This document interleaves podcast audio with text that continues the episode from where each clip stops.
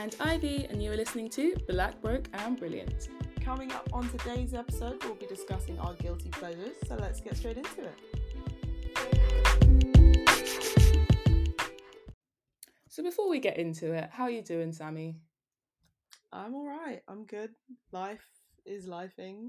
I'm just floating on by. I feel like summer is basically over and we haven't even had a proper summer, but you know, I don't know where this year has gone, if I'm being honest. I don't know what has been accomplished this year. We said we're going to hot girl summer and it's been nothing but rain girl summer. So that's how I'm doing. How are you? I feel that, like, psychologically, I'm still in May. Like, the fact that we're in August and we're going into autumn is just, it's not sitting right with me, to be honest, but I'm all right. I had a bit of a mare today. I was basically trying this new TikTok trend, which, do you know what? It serves me right. There's basically this trend going around being like, you should rub a frozen cucumber on your face for like 15 minutes in the mornings and the evenings, and it's meant to give you really glowy skin. And I did that for a couple of days. And today I woke up and my face was covered in rashes and I had a mad allergic reaction to it. So that's how my day's going. All I wanted was glowy skin. I just wanted the dewy look, you know? Is that so much to ask for? Listen, it goes to show that not every day listen to TikTok. Like, not every TikTok trend is supposed to be a trend. Who in their right mind said a frozen cucumber on your face? There's a reason cucumbers do not come frozen. It's because they're not supposed to. What happens to just rollers? What happens to just getting a good old jade roller, rolling that on your face with some serum? Like, come on, people. Every day trying to be different. This was meant to be like a level up from that. And do you know how many people this had to work for it to become a trend? So I was like, let me just jump on the trend. Like, what's the worst that could happen? And now my face burns. So yeah. But in my head, I was thinking cucumbers are in a lot of like moisturizers and skincare products. So I'm like, how bad can it be? Look at me now. I kind of want to see what you look. I hope you're okay. I'm good. I don't look great. I will not be stepping outside for 3 to 5 business days, but I'm good. I mean, it's a good thing that, you know, we all have to wear face masks still. So that can be around. And then a little hat, just, or a fringe, you know. Sunglasses. Sorted. Yeah. It's going to be a good week. Yeah, be very careful what you put on your face, people, please. Yeah, honestly, learn the lesson from me. But hey, back to the episode, guilty pleasures. I have so many of these. I've realised, like, I spend so much time trying to come across really cool, and I have all these really nerdy, weird interests, and I just thought, you know what, maybe it's time to share it with the podcast. Yeah, I found this one a bit hard because I think I'm so cool, and I think I'm like... nothing is guilty. Like, if there's a certain kind of music I listen to or a show I watch, like, I'm very open with it. So this one was a bit hard. So I had to think back to, like, things I really used to watch from a time ago. And I don't know whether, like, the things we call guilty pleasures we should be guilty about, or if they're just slightly maybe off-brand or not what you would expect. I like that, actually. Okay, let's just get into it. So My number one on the list at the moment is Olivia Rodrigo. I am obsessed with her. I'm aware she's 17. She's going through her first heartbreak. She's just come out with an album, very emo vibes, but inject it. I cannot get enough. Oh, okay. So definitely kicking it off with the musical guilty pleasures. Olivia, is she a TikTok star? No, she's like a full-on artist, like driver's license. Samira, come on. My bad. She sounds like that TikTok girl. What TikTok girl? There's a TikTok girl who, I'm sure her surname is Rodrigo. She's a really big one. I mean, she, like, her music's all over TikTok, but that's not how she became famous. Like, she just wrote some banging songs, had like a very public relationship that she spent time writing songs about. And she's so good. Like, it's just, yeah, it's very angsty. And it just makes me feel like I'm back as a teenager, just living life without having to pay bills, you know? It's great. Were you also experiencing heartbreak at 17? okay, not quite. We cannot relate on that level. We cannot relate. We can't relate, but I'm here for it. She's just like, she's just giving what she's supposed to give, you know? And I know it's not for me. I know she's not writing with me in mind. But yeah, her Sour album came out and there are no skips on the whole album. It's so good. Interesting.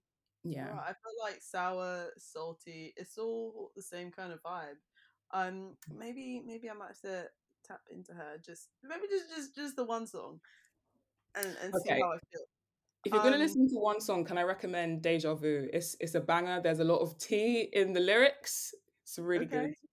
Yeah. Okay. I mean, like, choosing a song title like that, she's really coming from Beyonce's bag. So I will listen. I will give her a listen.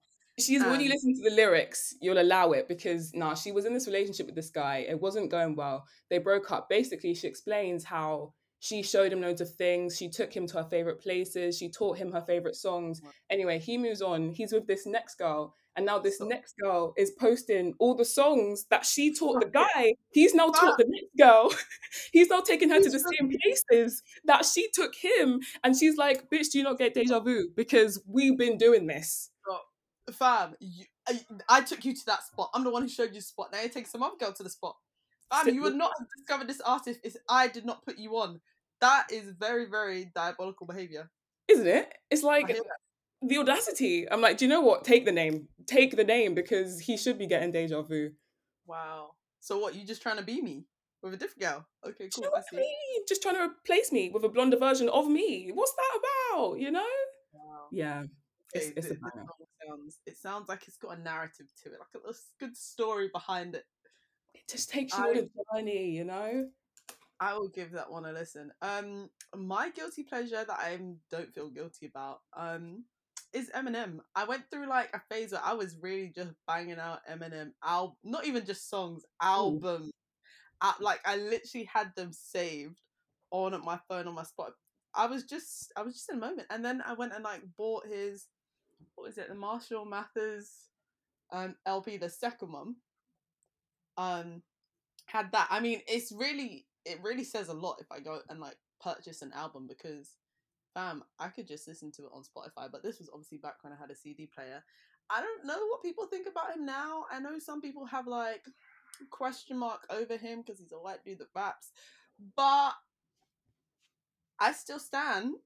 See what I did there? I still stand Eminem. It's the fact that you spent money. Yeah. I'm just like, and also I really like 8 Mile, the film as well, lyrical genius, just doing up bits. It was very uncommon for there to be, a person like him, like a white guy who was into hip hop and could do it very well and was, like co-signed by Dr. Dre.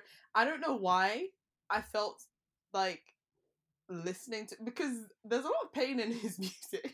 It's very deep, but I'm here for it. I like the different characters he takes on. It's just a bit of everything. Do I listen to him right now or any of his new stuff? No, sir. No one asked me about any of the new stuff with their parent. But the old stuff, yeah, I'm on that. It's the fact you said albums. Like when I think of Eminem, I think of like his big hits. I could not sit down and listen to like a full album. But the thing with him, like there is a lot of controversy around him, but everyone can recognize that he's talented. Like he is an actual rap god. You see what I did there? Yeah, well done. Thank you. Well done. You see how he just provides the content. No, but like even if you look at his album or you listen to his albums, like you can hear a journey. Like I think there's one called like Relapse, because obviously he had like an issue with drugs, but through his albums it's like, oh, this is when I was in the dark time, this is me coming out of the dark. Like each album sort of represents a stage in his life and like things he's been through, which I kind of like. Some people just release albums for the sake of it and it's just a whole bunch of random songs, you start comparing them, but I like when you see some growth or progression within albums. Yeah, you see the character development happening right before your eyes and ears. I'm here for that. Yeah, I felt some kind of attachment, like Hailey. How is Hailey doing? What does she look like now? How old is she? Probably like 30 or something. Can we have an update on Hailey? Is she okay? No, really? Do you know what? That's a good point you made there. We all just like grew up knowing of Hailey. We're like, okay, how is she? What does she look like? in it. Like, I feel like there's some attachment to this girl. Yeah, for real. But no, he is elite. Another one of my musical guilty pleasures is Billie Eilish. And the girl gets a bad rep because a lot of her songs, very depressing, but she's just so talented, man. And like, you know, when you just want to feel something, she's just the perfect artist for that. But the crazy thing about it was last December when Spotify Wrapped came out, Spotify decided to inform me that I was in her top 1% of listeners. Wow. I was like, big Billie Eilish. I'm in her top 1%. Like, I didn't know I was playing her songs like that. Like, I knew I was a fan, but I didn't realize it was that deep. Apparently, It is that deep. Do you know how many Billie Eilish songs you need to listen to be in her top 1%? Like, I was a little bit concerned. I was like, am I okay? Because that's a lot of Billie Eilish. Do you know what? I can't remember when I discovered Billie Eilish. It might have been like maybe 2007, but I was watching the Colors show on YouTube and like her thing came out. And I remember the first time I listened to it, I wasn't on it. I wasn't feeling it. I was like, why is this girl just bare whispery? I'm like, sing with your whole voice. It was all very like soft tone whispering. I'm gonna stay at this level. And I was just like, I don't know, you know. And then I started listening to more of her songs. And I was like, you know, I kind of vibe with this one. And she is just a little musical genius, bless her. And I like her character. I like her outfits and her nails and her. And, you know, she's really singing the songs. And she's really, like you said, she makes you feel something. So collect your... And she's so young. Yeah. Like, let's give sis her roses, please. Exactly. And I think that's what I liked about her. Because initially I was like, sis, why are you whispering? Just turn the volume up as well. But the thing is, belt. I want to hear you belt one time. I'm like, sing it with your whole chest, Billy. You can sing, you know. But at the same time, I'm like, every other artist right now is belting. Like, every artist is doing up Faye from Love Island. So I like that she's not on that. I'm like, cool. Yeah, she's the girl, the queen of whispering bag. That's your own two cents. That's your own uniqueness. Yeah. I hate it. Well, I'm trying to hear you, but like, I hear it. I like Billie Eilish. Yeah. You know when you like, you obsess over an artist and you just have that one song you play on repeat and like 100 plays later, you're still like, this slaps. I feel like that is Billie Eilish for me. Yeah. The first song of hers I heard was I Don't Want to Be You Anymore. And she literally like whispers the whole thing. I don't want to be you anymore. And that was the first thing I heard. I was like, sis, you're gonna sing. But then I started to listen to her other stuff and, you know, like, appreciate that, you know, she's a musical princess. She got it.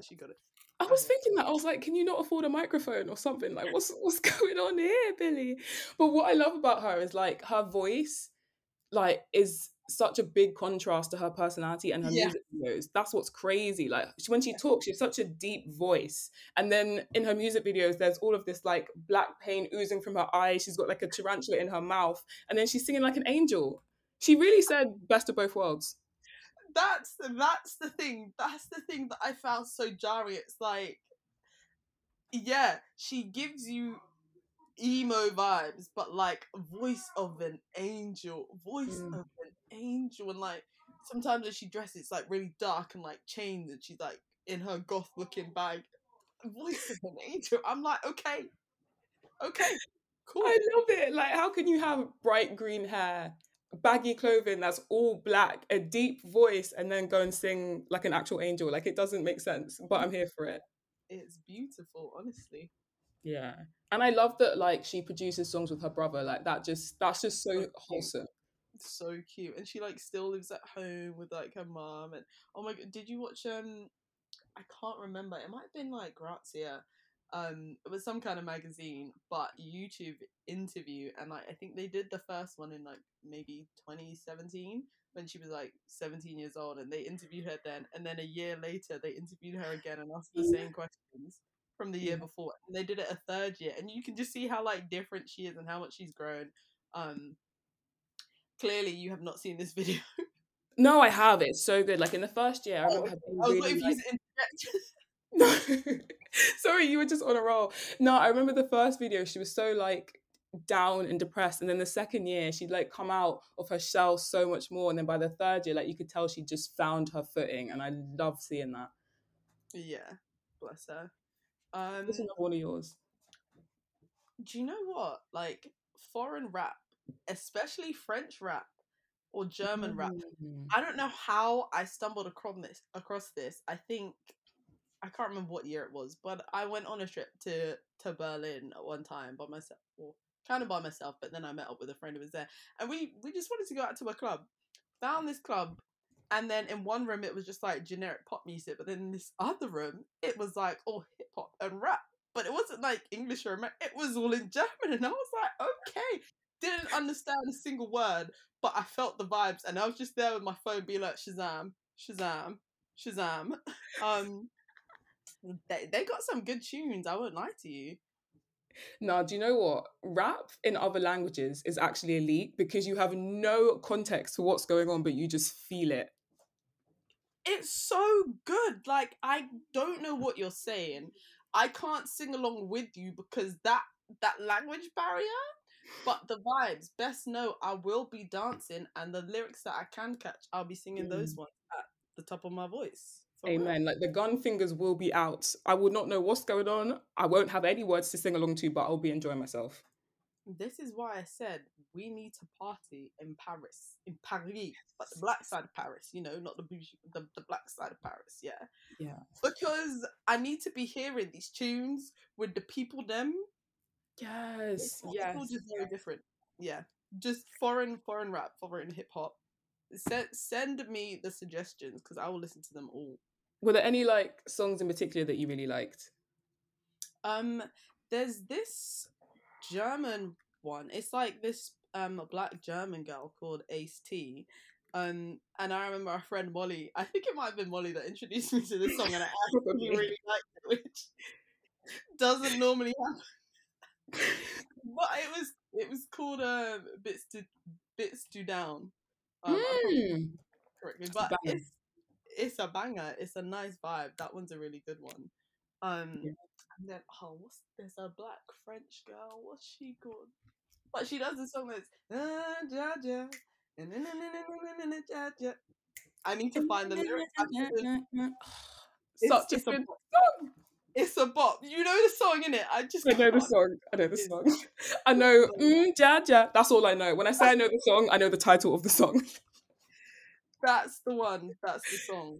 They so just hit different. Also, just because it's a completely different vibe to the songs we're used to listening to. Like, you don't know what's coming, and it just makes you feel a different type of way. It's so good.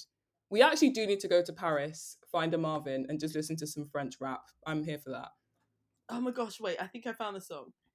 I think it's actually called Jaja. Aya Nakamura. That's the one. Go listen to that song. It's a tune. It's really a tune. Vibe. It's a proper summer song as well. Yeah, and we've really been lacking that. So yeah. I'm going to take this. Okay. We're going to go to another one of mine that I am very embarrassed about, because while this obsession started when I was like 14, it's still very much with me today. So Justin Bieber, but one album in particular.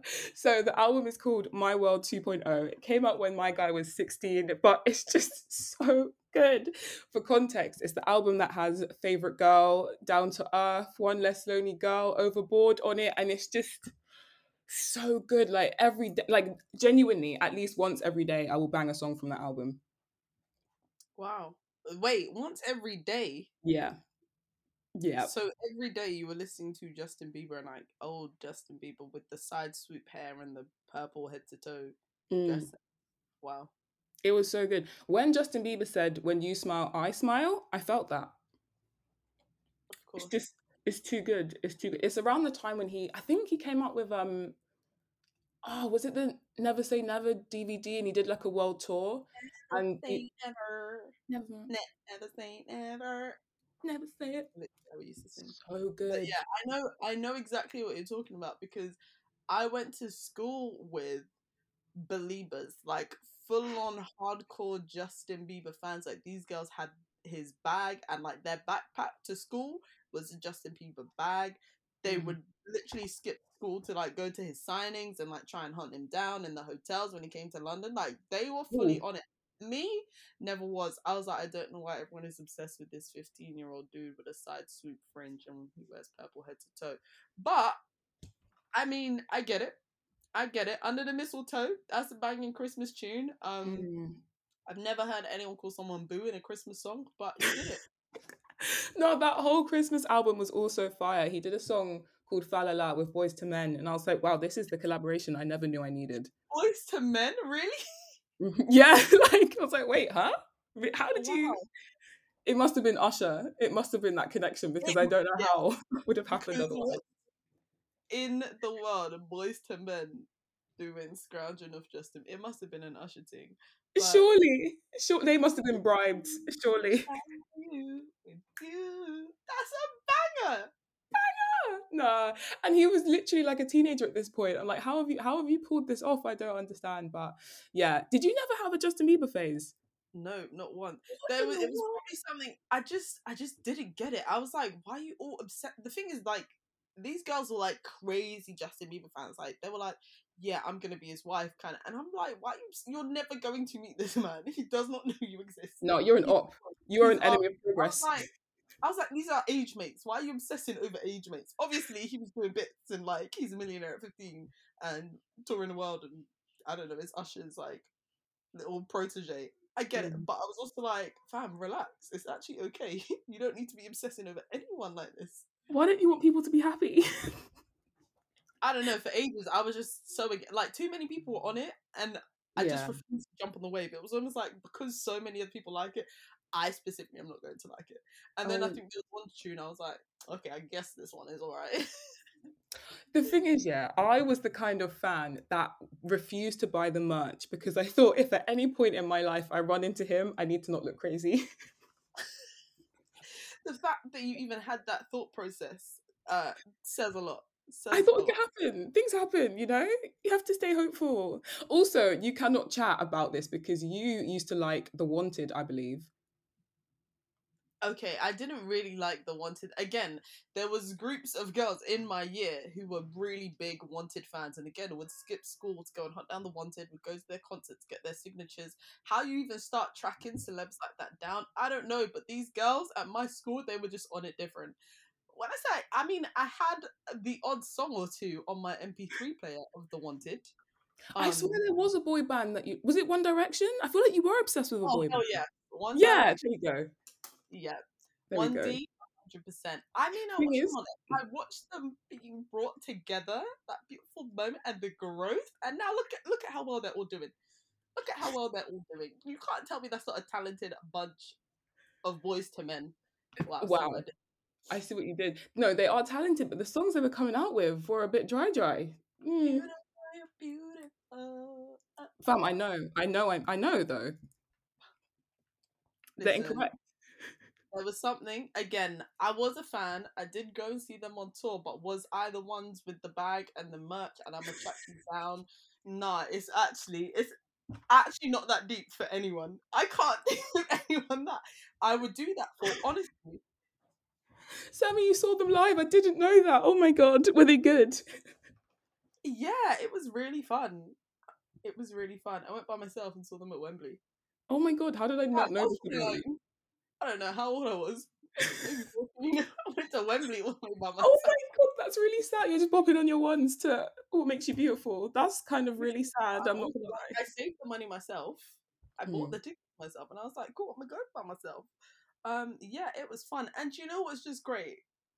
It was one thing seeing them as a group, but then when you hear them individually, their music is very, very different. And I'm like, rah. We're all so, I don't know, they were just using this pop group as a platform because everyone's music is different and I respect it. That's the thing, because Zayn's coming out with like R&B, then there's Niall with this folky kind of vibe, and I'm like, how did you ever coexist in one band? And then Harry, I don't know what his genre is, but he's just great at everything. Harry's got tunes. And then Louis also doing his thing. I didn't even realise that Louis was the one who...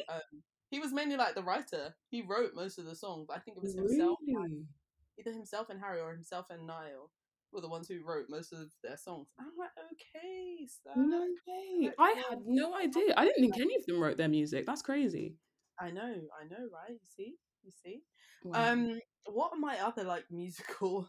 Seeing as, you know, we've thrown One Direction in there. I remember, like, if I think back to albums I actually bought, Ed Sheeran's Plus. What year? Year 8, year 9. You Need Me Man, I Don't Need You. Lego House. All of them ones there. Yep. I didn't even know I liked that kind of music until Ed came along, and I was like, cool, I guess I like this kind of music now. Do you know what?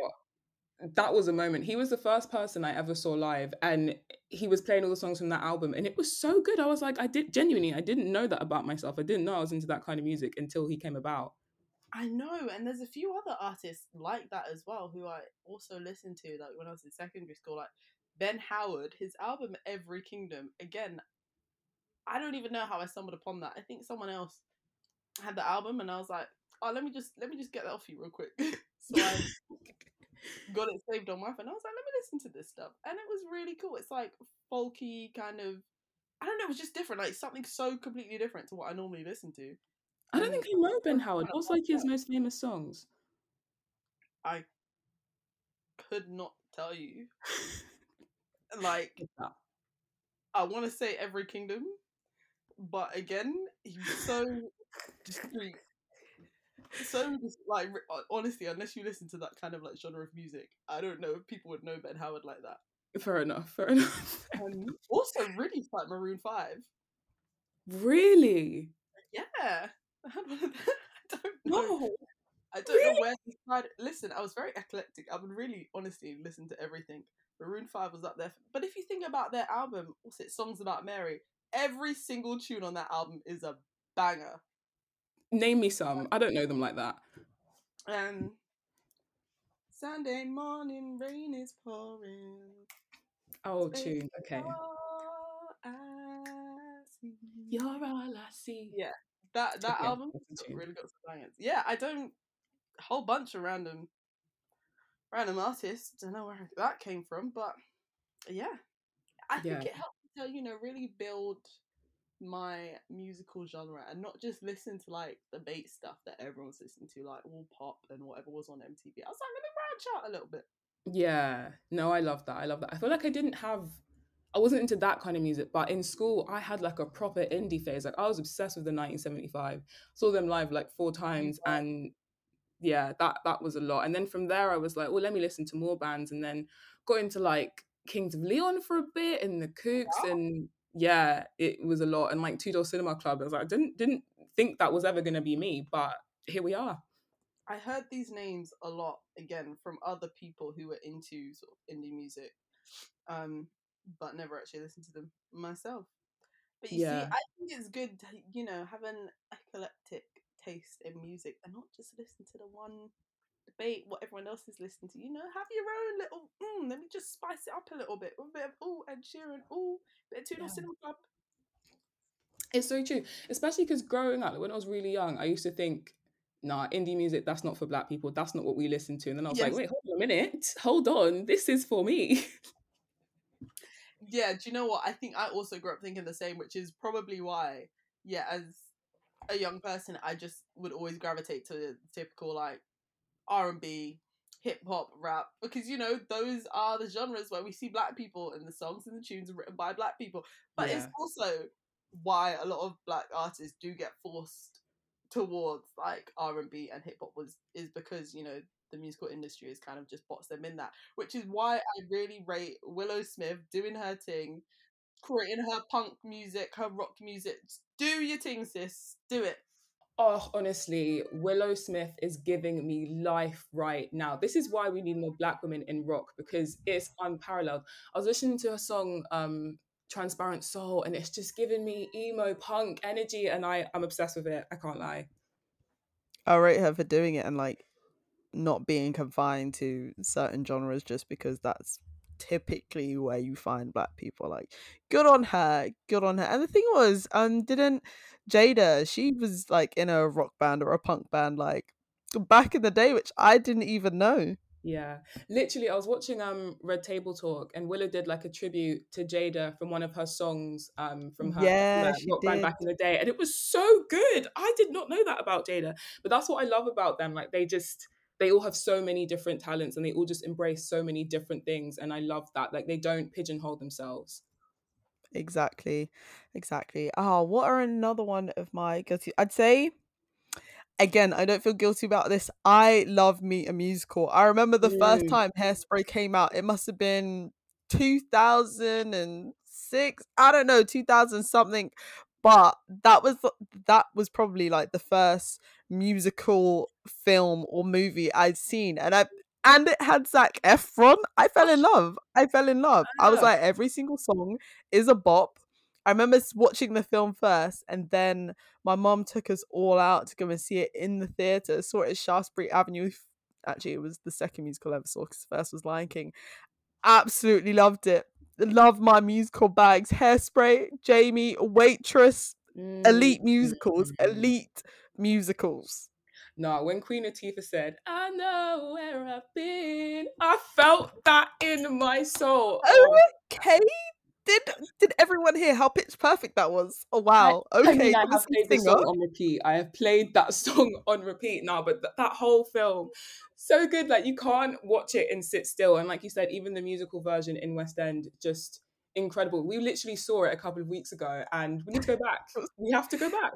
Literally, it was so great. And the thing is, you know that when you go to the theatre, you're not actually supposed to sing. I said, I can't. It's Hairspray. I know every single lyric to every song. I'm going to sit there. I'm going to sing. I'm going to mouth the words. Like, I really felt each song in my soul. Like seaweed, the black of the berry, the sweet of the juice. I could say it is so done. What's the news?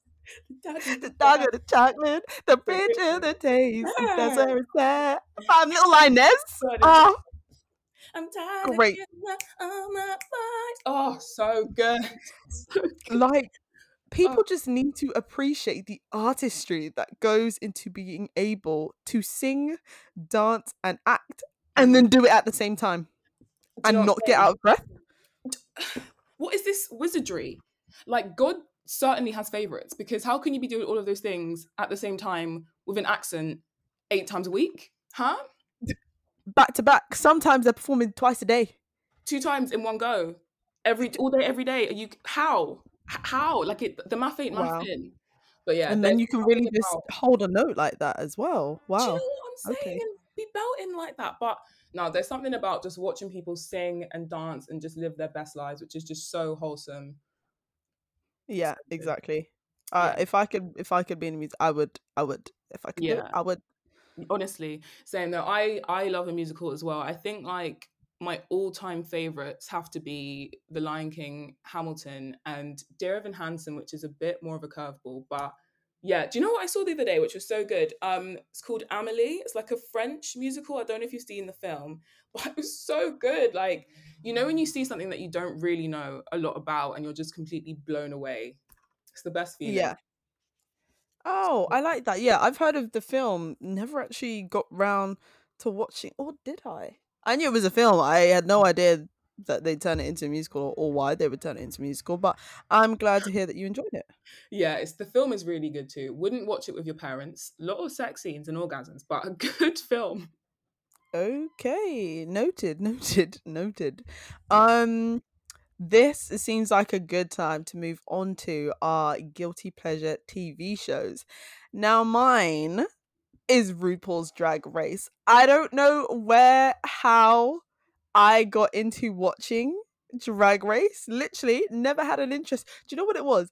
It's just that show that always comes on like BBC Three, maybe BBC One, like past 11 o'clock when all the good shows that you actually want, they're off, and it was just there in the background one time, and it always starts off as like a show in the background, and then you're like, I'm slowly getting invested. Oh, look at the makeup.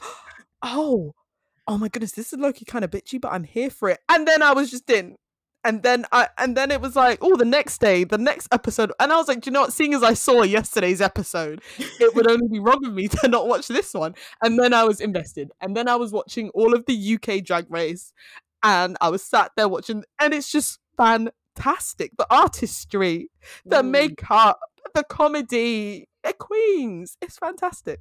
Thing is, I've never seen it, but you're really selling it to me right now. I think I need to get involved.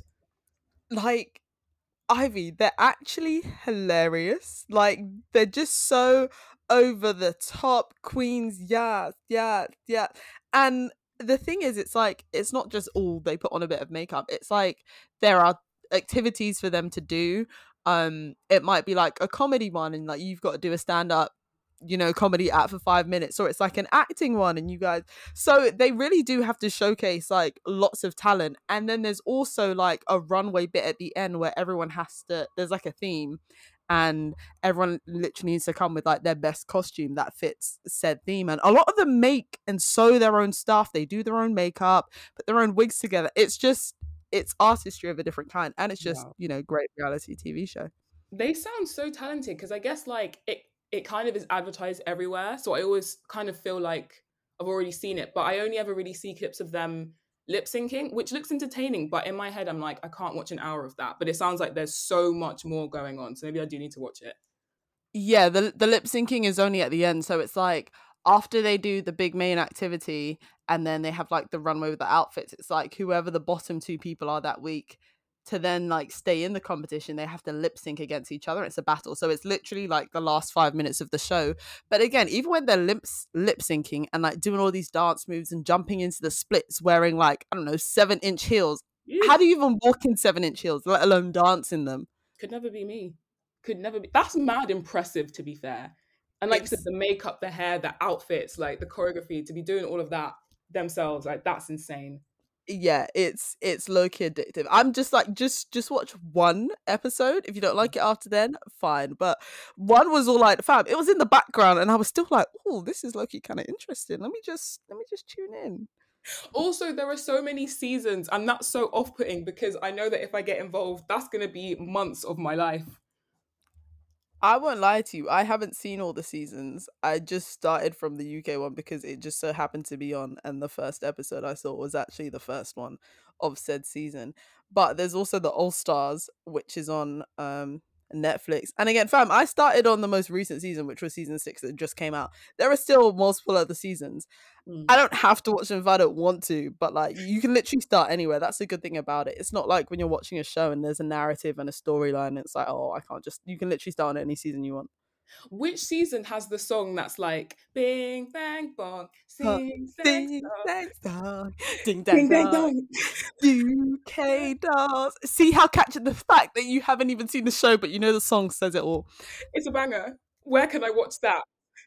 That's on BBC iPlayer. It's the most recent season of RuPaul's Drag Race UK. Okay. That's fantastic. Oh my goodness, you're gonna love Bimini Bambula and you're gonna love Tayce. You're just gonna love them all. Now listen, as soon as Love Island finishes, that's what I'm going to fill the void with. Correct. It's far more entertaining than Love Island. I'll tell you that for a fact. I mean, it's not hard at this point, really, is it? To be honest. But I'll give it a proper go. I will, I promise. Okay. What are your TV show guilty pleasures? Okay, so reality TV has me in bondage, and this is a proper guilty pleasure because I can feel my brain cells dying as I'm watching it, but I can't stop myself.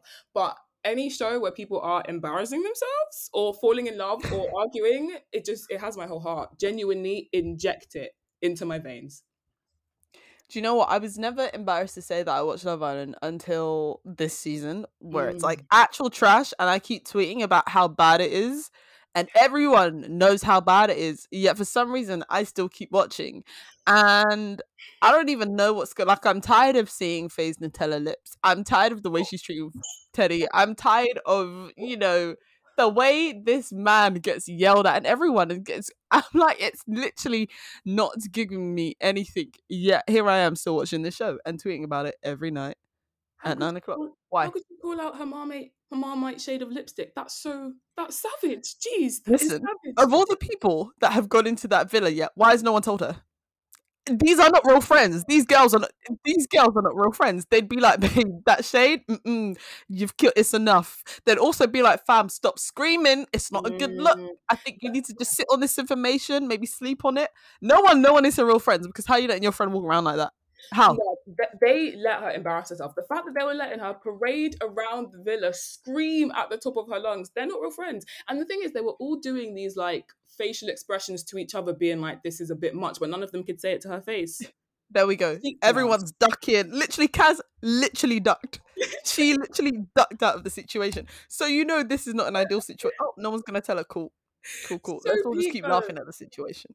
How can Storm Faye arrive? How can Hurricane Faye arrive? How can Forest Fire Faye arrive and no one can say anything?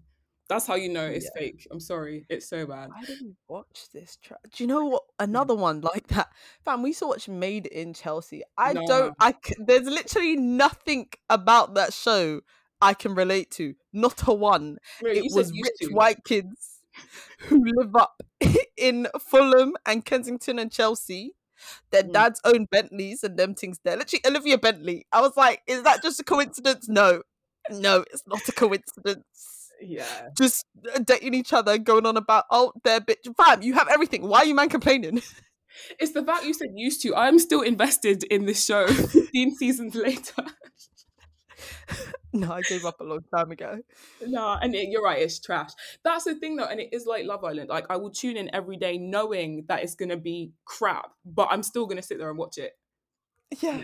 It's so bad. I'm like, Spencer has cheated on you 3 times. Why do you still in a relationship with said Spencer and surprise when he cheats on you again? Like, learn your lesson.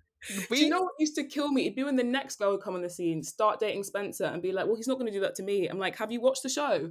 Have you tuned in? He did said thing to you too. And it's just like, I don't know why I want. They're not going to change. And I'm also like, how do you man not know that she's been chatting about you and he's been chatting crud behind your back? Because you can all see it. This is what I'm saying. Lucy Watson arrived on the scene and said, listen, I'm not boring, so he's not going to cheat on me. Look at what happened 2 weeks later. I'm just like, guys, watch your own show. Yeah. Do you know what? Yeah. Another show that I'm obsessed with, Married at First Sight. That show was a trip. The fact that they have to get married on day one and just commit to this person and just see how it goes. It could never be me, but I will be tuning in. Yeah.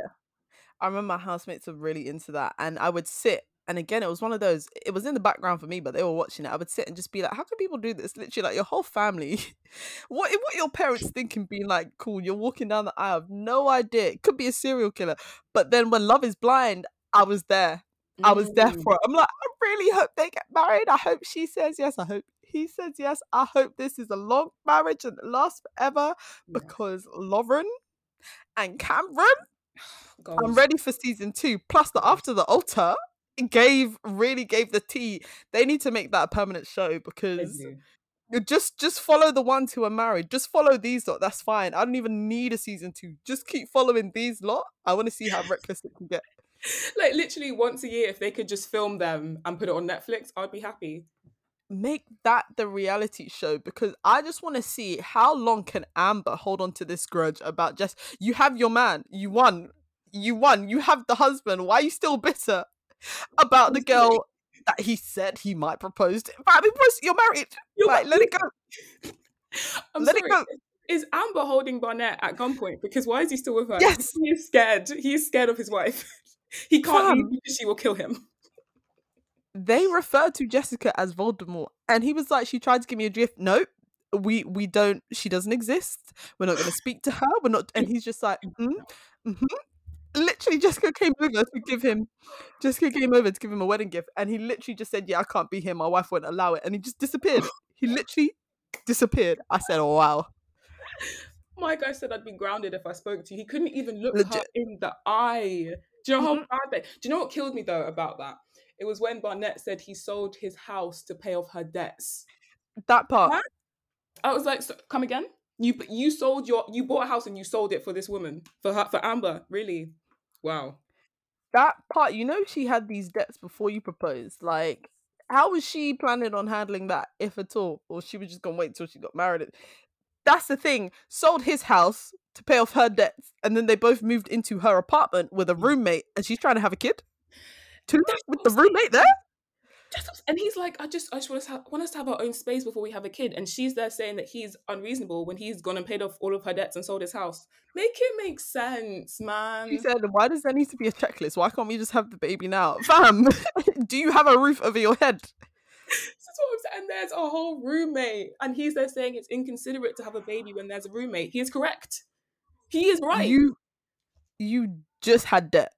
You just had debt that he cleared, not your debt. So can we just, let's just relax, you know? It's okay. And it's the fact that in the actual show, she said that she had no intention or plans of working and she wanted to be like a stay-at-home wife type of situation. So it's all on his head. So clearly he should have a say in the matter if he's going to be doing all the breadwinning. The fam, she said, clear my 2K debt. No, clear my 20K debt so I can stay at home and be a housewife. Literally. And he said, okay, bet. What is he doing? Yeah, I don't know how, but I'm so invested. But I'm also just like, babes, why are you still like, if he even looked elsewhere, she's not afraid to hold a gun up to that man. Like, yeah. No, that's it. He's in bondage. Like, she would actually stab him in his sleep. It was from the first episode where she was like, it's Barnett or bust for me. She was like, it's him. He's mine. That's the one I want. None of you girls even think. She said, yeah, he might be chatting to you, but listen, it's me. I'm the one. Yeah. She said, by force, I will be married to this man. And she's a scary woman, I'm not going to lie. Do you know what? Yeah. A show I used to be obsessed with when I was growing up was Son, Sex, and Suspicious Parents. It was so messy. It was so good. For anyone who hasn't seen it, basically there are these young adults who go on holiday with their friends, they have this kind of crazy party holiday.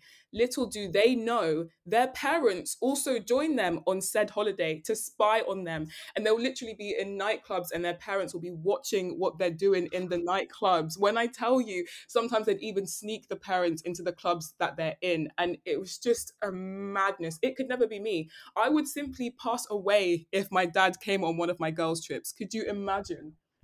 Or it's like when the parents are literally in the very room next door and they've got them like with headphones on.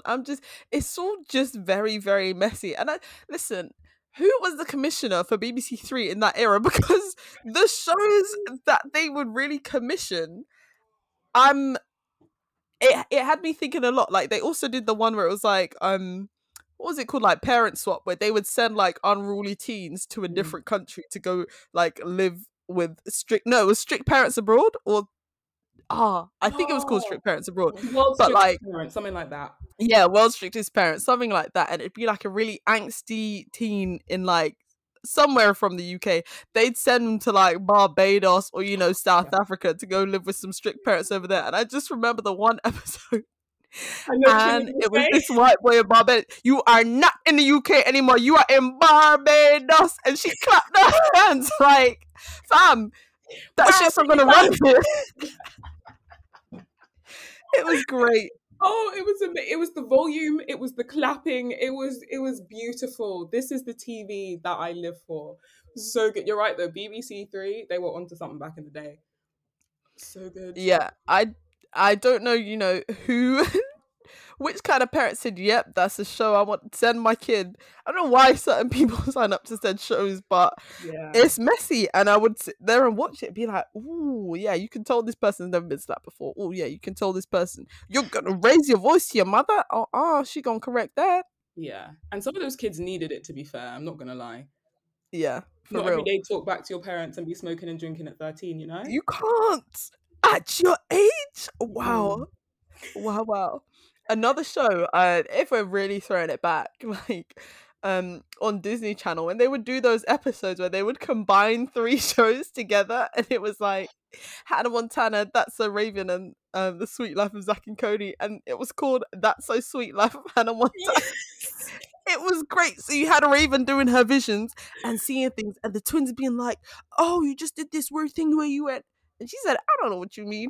And then Hannah Montana just appears in the hotel. And it was just, I just loved the chaos. I'm like, there was no need to bring three Disney Channel shows together, but they did it anyways. And I was here for it. I'm sorry. That's where Avengers Infinity War got the inspiration from. Like that was greatest crossover in history. It was so good. It was fantastic. Just, like, having all of your favorite Disney Channel characters in the same place at the same time, like actually communicating to each other, it blew my mind. Yeah, it definitely was like Marvel-esque. You're watching all these shows and you're just like, are they taking place at the same time? Is it all in the same universe? Oh, it must be, because here they all are. yeah, in one episode together. It was fantastic. I'm like, does Raven's powers work here in New York? In Boston? Where the hotel is at? Like, how does this work? Oh, okay. It's Hannah Montana. Is she famous here in Boston as well as in San Francisco? Like, I think, oh, yep, they still know of Hannah Montana all across the States. It was great. Like, in my head, they were in completely separate universes, and I guess the actual actors in my head never met. So when they were all together, I was like, whoa, hold on a minute. Like, wow. What? I never thought of Duncan Cody. You can meet Raven, Seymour. What? In the same place at the same time? What? Yeah. It was really the Marvel equivalent of my, preteen, early tween life. It was fantastic. No, that was elite television. No guilt there. That's not even a guilty pleasure. That's straight on pleasure. That was amazing. Straight up pleasure. Yep. Yeah. Do you know what I also love? Just a quiz show. Like The Chase. That is my show. It's so good. It's just exhilarating answering questions, right? It's a great confidence boost. I recommend. Listen, I reckon I could go on one of those quiz shows and actually do decently. Like, I just be watching them and I say the answers out loud, and I'm just like, I could have been in there. Another one I really like is Tipping Point, and it's like you have to answer a certain amount of questions, and they give you coins, and you literally put it in the machine, and it's supposed to like drop. You choose which slot you want to drop it, and it's one of those coin machines where like they got to spill over and tip over into the end, and then however many you get is like, oh, they're each worth £500. Listen, I'm sat here at home answering the question. I'm like, oh, it was so obvious. How did you not get that? Did you not do GCSE biology? Do you see what I'm saying? Like, some of the questions are actually so easy. I was watching a quiz show last week. I can't remember which one it was. And I think the question was for 10K. The question was, what colour is Luigi? Yeah, what colour is his hat or something like that? And I was like, well, it's obviously green. And they were like, I think it's purple. Huh? Where have you ever seen purple? Where? Where in Super Mario Brothers is there purple? Where? Even it's when they throw out random answers, like your answers aren't even making sense. Like, okay, throw out a red, a blue, like at least primary colours. You're saying purple? Where? Yeah, come on. And again for 10K, I'm like, someone give me 10K. Please. You know what I'm saying? We might actually need to start applying for these shows because it's a travesty. Honestly, I'm just like, if I don't do well, don't air it though. Yeah. Just cancel the whole show, okay? I will not sign over my rights to this episode. The thing is, I want to make the money, but I don't want other people knowing I have said money, because that's when people start coming to you and start shouting you and be like, "Oh, do you remember that one time where I lent you £5? Oh, how are you doing? Yeah, we should all go out and get drinks." No, fam. Yeah, you didn't know me before the money. I don't know you. Yeah, you know them people who win the lottery and they'll go and collect the money in disguise. That would be me. 100%. I'm not telling anyone I've won a lottery. No one at all. Absolutely not. I'm not buying you a drink. Hell no. You're going to put your picture on the front of the newspaper, in front of your house, with your check. And then suddenly everyone's your best friend. Nah, could never be me. I do think I'd be sick though. Like, if you could go on a game show like with your face covered, I would sign up today. Oh, 100%. Because it's also the embarrassment. Like, if you know that even if you fail, no one's going to know it was you, I would sign up right now. 100%. I agree. Yeah. Are there any more TV shows that you're low-key embarrassed about, but high-key love? Not really. I'm like, my mum watches a lot of, like, Real Housewives and, like, Married to Medicine. And before I used to be like, Mum, this is actual trash. Like, what are you doing? But again, it starts off in the background. And you're like, oh, she did what with someone's husband? No, she didn't. She divorced. Your friend got divorced and now you're after her husband? But you were just... And your husband cheated on you when you were pregnant? Oh, my... And these are grown-ass women. These are middle-aged grown-ass women with houses and kids, and it's still messy. I'm like, rah. Some people just don't go out of it. It's when they're acting more childish than the children. I'm like, how did this happen? How did we end up here? Nah. Yeah, it's one thing like watching, I don't know, messy teens or messy people in their 20s. Like, this is the grown-up. Nah, these people are like in their 50s, 40s, have houses, husbands, wives. And it's still messy and just throwing shade and you turning up at other people's parties and screaming and starting fights. I'm like, wow, my goodness. Yeah. I'm like, this is really how you're going to act on knowing that you're being filmed on television. Could never be me. That part right there. Could never be me. But yeah, love the drama. I'm very much here for all of the drama. Yeah. Do you have films like kind of like your guilty pleasure films, because mine would be like rom-coms. I don't know why I have such a soft spot for rom-coms. They are predictable as hell, but do you know what mine? It's like specifically, I'll watch all rom-coms to be honest, but there's something about teen rom-coms that just gets me. It's predictable as hell, but I enjoy being there for the ride and being like, oh, is she gonna choose him? Is she not? How's this gonna end? Oh, they started off hating each other, but you can tell that there's some tension in there. I don't know if it's growing up watching a lot of like Disney Channel and like American high school movies and knowing that my teen life was nothing like that whatsoever. I was at all-girl school. It was run by nuns, a Catholic all-girl school in London. There was no all lockers and prom. There was none of that. So maybe that's why I have a thing for teen rom-coms. Yeah, mine are similar. It's like films from my childhood, guessing the noughties, but kind of like you, it's always teenagers, American teenagers in high school, and it's just a vibe. And like you said, you know exactly how it's going to end. The girl's going to get the boy, they're going to end up best friends, but the journey is just beautiful. Like I'd say mine, the ones that I will still watch to this day, Camp Rock 2, specifically the second one, so good. Specifically. And really, High School Musical 2, again, the second one. High School Musical 2 blows them all out of the water. Like anyone who says that that's not the best high school, you're lying. Yeah, you're lying. You're lying. It's literally the perfect film. Yeah. Do you remember Troy Bolton walking along the grass, singing "Bet on It," stomping on the ground? That was a moment. Bet on it, bet, and splashing his face in the lake, in the water. Just such aggression. I loved it. And spinning and jumping. Oh, it was so angry and beautiful. So good. Then it's like, oh my God, Gabriella's run away. Oh my gosh, no, she's got to go her own way. She can't do it. But then she comes back. And it's just, so good. Zac Efron was in bondage to the Van slip-ons, okay? There is no person on the planet who could rock Van slip-ons like Zac Efron. I've tried and most things suit me. Not the Van slip-on. That one is specifically dedicated to Zac Efron and Zac Efron alone. Troy Bolton alone. I feel like their sales must have gone up just because of him, I'm not going to lie. And I just love that all the way through the film. Sharpay's just there being fabulous. It's a moment, just in pink. I loved it. Yeah. And I was that person that just had to learn all the dance.